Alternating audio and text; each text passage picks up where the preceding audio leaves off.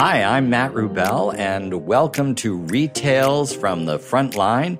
We are here today with a very, very special guest on a sunny, bright spring afternoon in New York City, and it is the CEO of WW International, formerly Weight Watchers, but beyond that, one of the most spectacular merchant marketing minds in the trend related consumer products area for the past couple of decades, and a top 50 women in the world of business for multiple years, as listed by the Financial Times. Yes, it's Mindy Grossman. So, Mindy, welcome. I'm so thrilled to be here. Well, you know, Mindy, one of the things that has been so interesting about your career and what you've been able to do is that you have traveled across so many different categories of, of merchandise and goods and ways to connect with consumers. Talk to us a little bit about what first actually got you started. I've always had an innate curiosity around what is going to connect with people.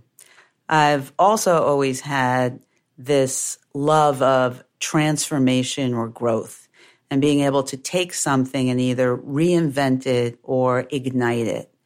And I started out in the menswear industry.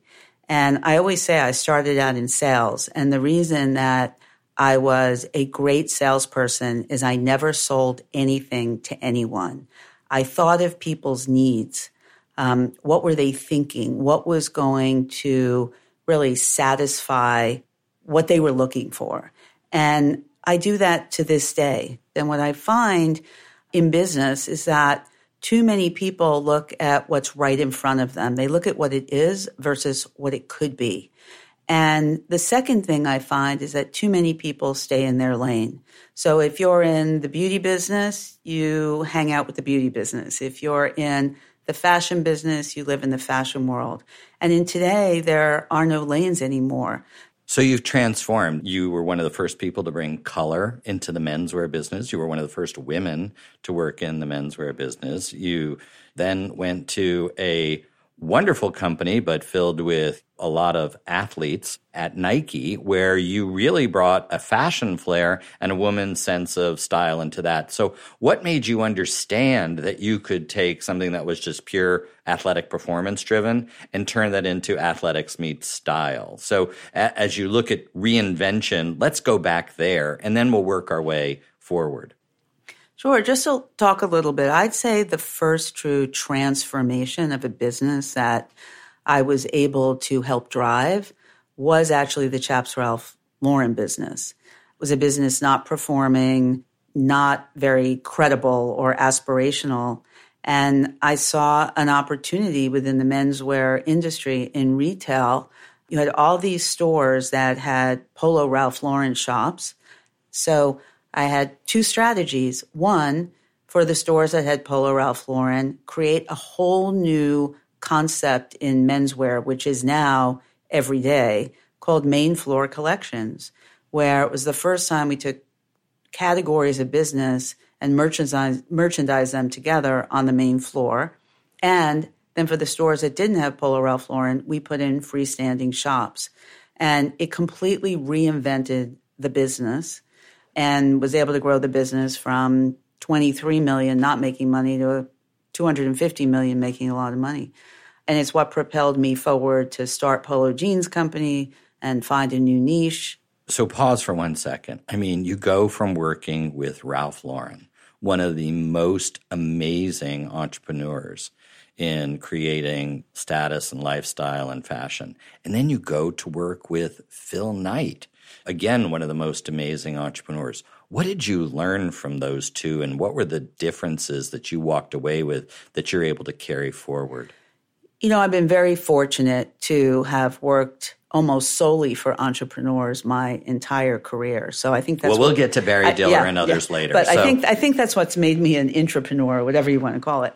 I would say from Ralph, both the power of the brand and how the the brand, the truth of the brand has to permeate everything you do. And one of the things I always remember him saying is, well, two things. One, it's more important as a brand what you decide to say no to that when you ultimately say yes to, because violating any part of that is going to not ring true to your core consumer. And I remember him, I'd be standing in the showroom and he'd say to me, Mindy, tell me why that's Ralph Lauren before there's a logo on it. What is the essence of what this brand is and what it could be? And I've held that to anything I've done on any brand.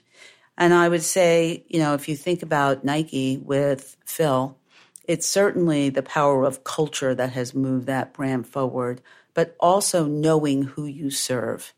So, really, I mean, if I go back and I look for the common theme that seems to be emerging in your ability to transform things, what you really do is there's almost like it's almost like this curatorial shopping experience where you're out there and you have this laser like ability to understand the ingredients that lay with both a brand, a consumer set, and then what will invigorate that brand within that consumer set at the same time and then just pulling that together in a highly different orchestrated manner almost like an orchestra and a symphony and bringing different instruments to play in different ways. Exactly. Let's what is the functional need? What is the emotional need? And what is the human need?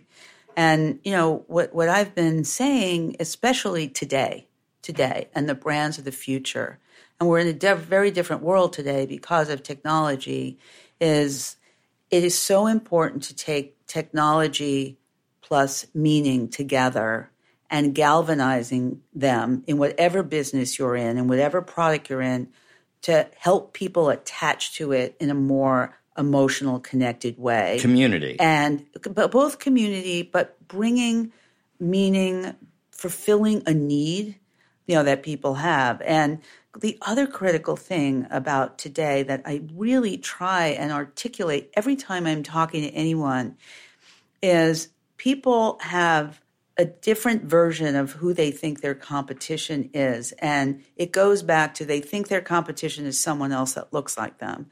And the reality is, your competition is the best great experience that someone had. And so, if their last experience was seamless and it was through technology and it was either their Uber or their Amazon delivery, what that is, their expectations of what you're delivering them is not just the product, it's the experience as well. And is it seamless? Did it serve a need?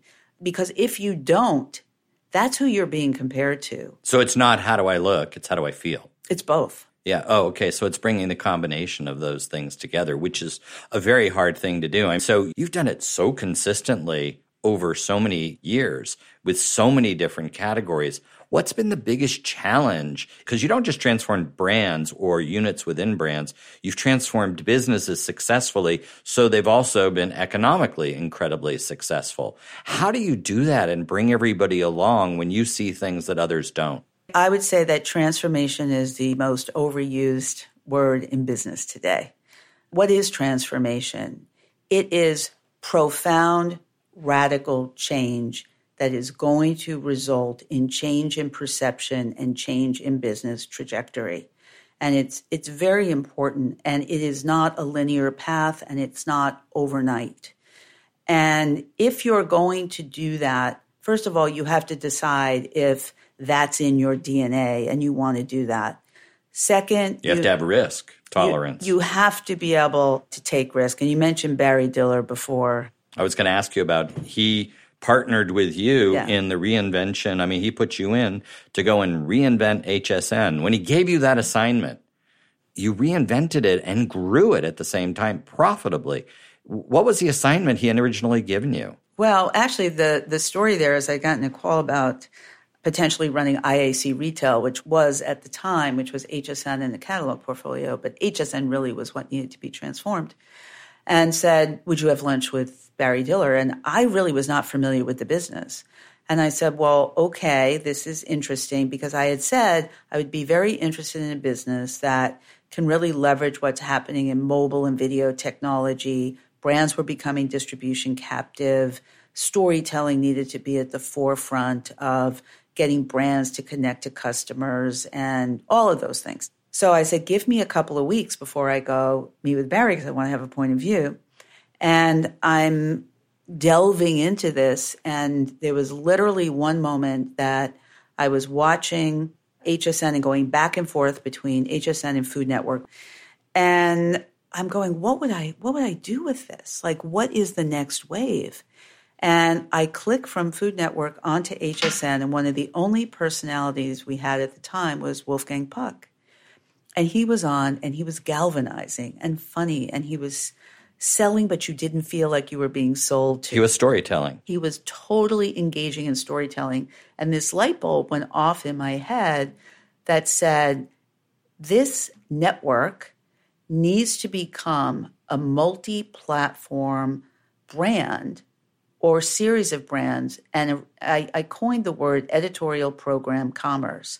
So, what we could do is what Food Network and HGTV and Style and DIY were doing, but people could actually get the product.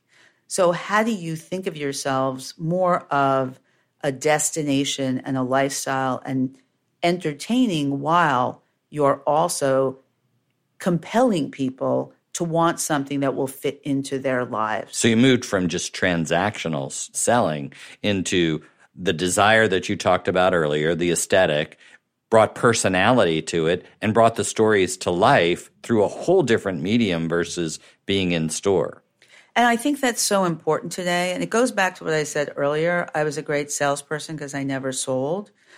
We sold a lot and grew the business because we story told in a way that allowed people to understand why this was a product that served a need that they wanted.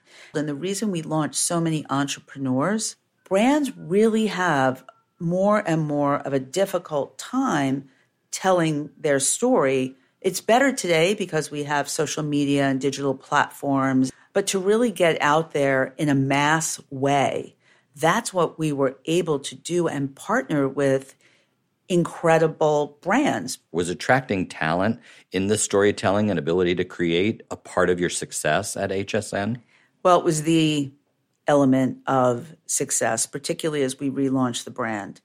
And I'm very fortunate that over the course of my career, I've not only been focused on myself, I've actually focused on making other people successful mm-hmm. and building relationships of trust and you know, real connection. So when I got to HSN, it wasn't exactly the sexy place to be, considering I was coming from Nike, where you're the cool kid no matter what you do. So all of a sudden, I have to attract brands, and the network had not relaunched yet. So I had to go out and say, this is what we're going to be. This is what we're going to bring. And I was very, very fortunate. Did people believe you? You really do find out who your friends are. I'm going to tell you that right now. But as I said, you know, one of Barry's, you know, big statements is risk taking and boldness is the essence of transformation. And part of that is finding people who trust you enough that they're willing to take the risk with you. So I was able to do an incredible partnership with Sephora that allowed me to onboard 40 beauty brands overnight that we had never had. And what you find is once you get the right people to the party, everybody wants to go to the party, right? You know, as much as it was campy, who didn't want to get an invite to the Met Ball, right? And that's what starts happening. And if in addition to that, you build a culture where people want to be part of it and they feel welcomed and connected and they have success, that makes all the difference. So you didn't just really reinvent HSN, you really brought editorial selling to life Across, in a category that hadn't hadn't really right. had it in that manner, which now transforms itself into the next reinvention, which is going from Weight Watchers to WW International and moving from just watching your weight, which was and is a very important thing, into the mindset of today's consumer where it's really about health and wellness. There's a company called Weight Watchers, and you've moved from great brands to creating brands. So, you know, now you've created one, you know, or reinvented one on your own at HSN, and you built this great community up. What made you think, oh my gosh, I can now go to Weight Watchers and reinvent it? So, you know, as I mentioned, I was spending a lot of my time really understanding where the consumer was going next, what was going to be important. whether it was in product or whether it was in how we were connecting with people. And that's when I started talking around the world on this idea of technology plus meaning, helping people lead more connected lives, which really took me very much into the health and wellness space. On the other side, I love legacy brands that have power with people and have positivity. And, you know, Weight Watchers at the time, you know, was formed in 1963 and it's been transforming lives for all of that time. It built on the power of healthy nutrition to lose weight, so critical the power of community, which in today's world is more important than ever. So it was an early mover in community and actually Always. nutritional ways to lose weight. And the other thing to me is in many cases when people go in to let transform a company, the first thing they have to transform is the product we had an incredible product in terms of nutrition and weight loss, but consumers today want so much more. I had seen in October 2015 that Oprah had come in and bought 10% of the company. But in addition to that, it was the first time I heard that the company wanted to go beyond weight to a more holistic version of weight loss. And can I just pause though? Yes. I mean, Phil Knight, Ralph Lauren, Oprah Winfrey, Barry Diller. I mean, oh my gosh, these are the most amazing people to be partners, teachers in building businesses. I mean, it's it's a it must be a really interesting gift. So, what was the special ingredient you saw in Oprah when you actually met her? Not the TV stuff, but yeah, when you actually talked to her face to face. Well, it's really interesting because when I started speaking with uh, the company, I went out and spent a day with her at her home in California and because I really wanted to understand what she saw. Did she see the same thing that I saw? What was that impetus for her? And it was that here was this brand that had had tremendous impact on people for many years, that powered community, that had an incredible product. But her goal is to really help people lead more fulfilled, connected lives of meaning. And that was my goal. I said, if we do this in a world where people are not living the healthiest lives they can, we're actually in a health crisis globally today. And obesity is a very big factor of that, but it's even bigger than that. Not only will we deliver a financial return on equity, we will deliver a human return on equity. And at this point in my career, that was very, very powerful to me to be able to, to do that. And this idea that this brand could become a complete ecosystem of wellness that enables people to really gain the healthy habits they need to live a sustainable and long term healthier life. So you're transforming something founded in the 60s, right? And doing that, where are you in that journey to make that evolution come to life? We've made a lot of progress in the last, you know, since I've been there 18 months plus.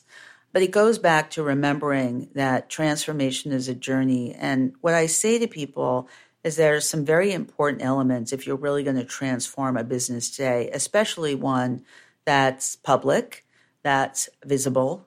One, as a CEO coming in, be very clear what it is the mutual expectations are with the board. So I had written a five page manifesto to the board saying, This is everything I see, this is what I think we can do, and this is the power I think we can have, and these are the elements. Are we aligned? Because I think it's more critical today than ever. I mean, we've both seen in the last couple of years the number of less than two years CEO turnover, and a lot of it is alignment so that was very important to me. The second thing was having the investment dollars. Creating alignment both with your team below and the team that's kind of the advocates for the shareholder right. is really critical. So, board alignment, making sure you have the investment dollars because in any transformation of a legacy brand, you have to change the tires while the car is going. So you have to be able to invest and you have to move quickly. And then you have to galvanize the entire organization around the vision, the purpose, the mission, and the strategy. And you have to make sure that's done in a very uniform passion so everybody's aligned. And that was a big part of what the, what I did when I came in, the first thing you have to do, whether it was HSN, whether it was Weight Watchers, you have to galvanize your internal culture. So, as the consumers are learning more about WW, once they understand the new WW, what are they telling you that they love about it? Well, what's been incredibly exciting is we have impacted so many people. So now you have a brand that is, you know, has all positive attribution, but needed to be moved forward in terms of relevancy and in terms of brand for me, et cetera. And so the first thing we had to do was redefine our purpose and our impact that we wanted to have the world and the strategy. So we inspire healthy habits for real life for people, for families, for communities, the world, for everyone, and democratize the definition of wellness. Now, wellness to us is, you know, what you put in your body, how you move your body, how your mind is supporting your efforts, how we're going to motivate you, and how we're going to make you part of community and give you support. Well, this, this lines up basically, though, with your total approach that you've shown in other things, because you're really talking holistically again. So you are holistically approaching the reinvention and really matching it to where the consumer is today. So very much so. But I think the other thing that's really important that we have articulated and is at the the front, you know, phase, we will never lose our leadership globally in healthy weight loss. That's why we've been number one nine years in a row. Because a big part of wellness and holistic wellness has to be healthy weight loss for many people. Everybody's got to have their one thing that they yeah. always go for. And you know, unfortunately in today's world if you ask, you know, a 100,000 people do they want to get healthier, they're going to say yes. If you say to them what's the first thing you have to do, over 75% are going to say lose weight. We have an obesity epidemic and the trickle down effect of that in diabetes and other, you know, diseases is staggering and if we do not do something, millennials will be the most obese generation in history. And my two and a half year old grandchild will have a better chance of being obese and unhealthy than being healthy.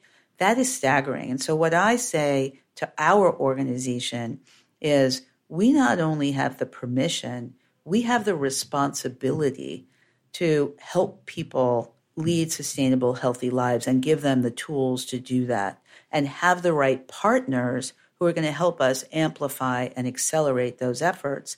And that's very much what Oprah's vision was too. You know, she has used her platform and her voice, and she is the ultimate discerning what she will do and what she won't put her efforts against. And she wants to be able to give people the path and the tools to help them lead a healthier life. And that's what we're galvanized against. And to do that, we had to be more than just a diet or more than just a beginning and an end. We need to be a partner to people. And what we say is if you have Spotify for music and Amazon for shopping and Netflix for entertainment, we want to be your everything app for wellness. And we want to give you the community support, whether it's digital, whether it's physical, around the world. And what we're seeing, our brand engagement, relevancy, and modernity is at an all time high. Our retention is at an all time high. We ended the quarter about 4.6 million subscribers high.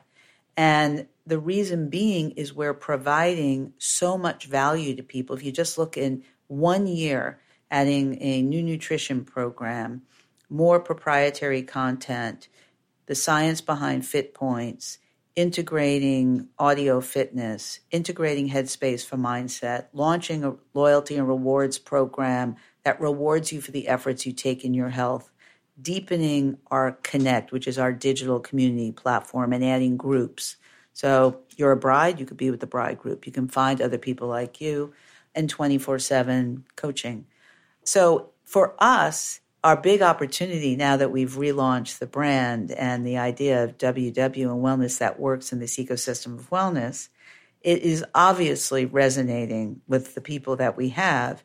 It's just telling that story at a broader, deeper level. And actually, we recently started a new division of the company that's around community events and contact content activation, which will be launching and then really growing aggressively in the back half and the beginning of next year. Mindy, you are absolutely mind blowing in terms of the amount of things that you are are doing and have doing besides actually helping with the UN and UNICEF and all sorts of other other things but you've worked with these great entrepreneurs that we've talked about but you've become a great leader yourself so if you turn around and were to give someone advice who's looking at reinventing a business and you wanted to just give them kind of what we call the ding dong answer, you know, of two or three things that they need to think about. What would those two or three things be? So, a couple of different things. It goes along with risk taking and boldness of the essence of transformation, but understand the difference between risk and suicide.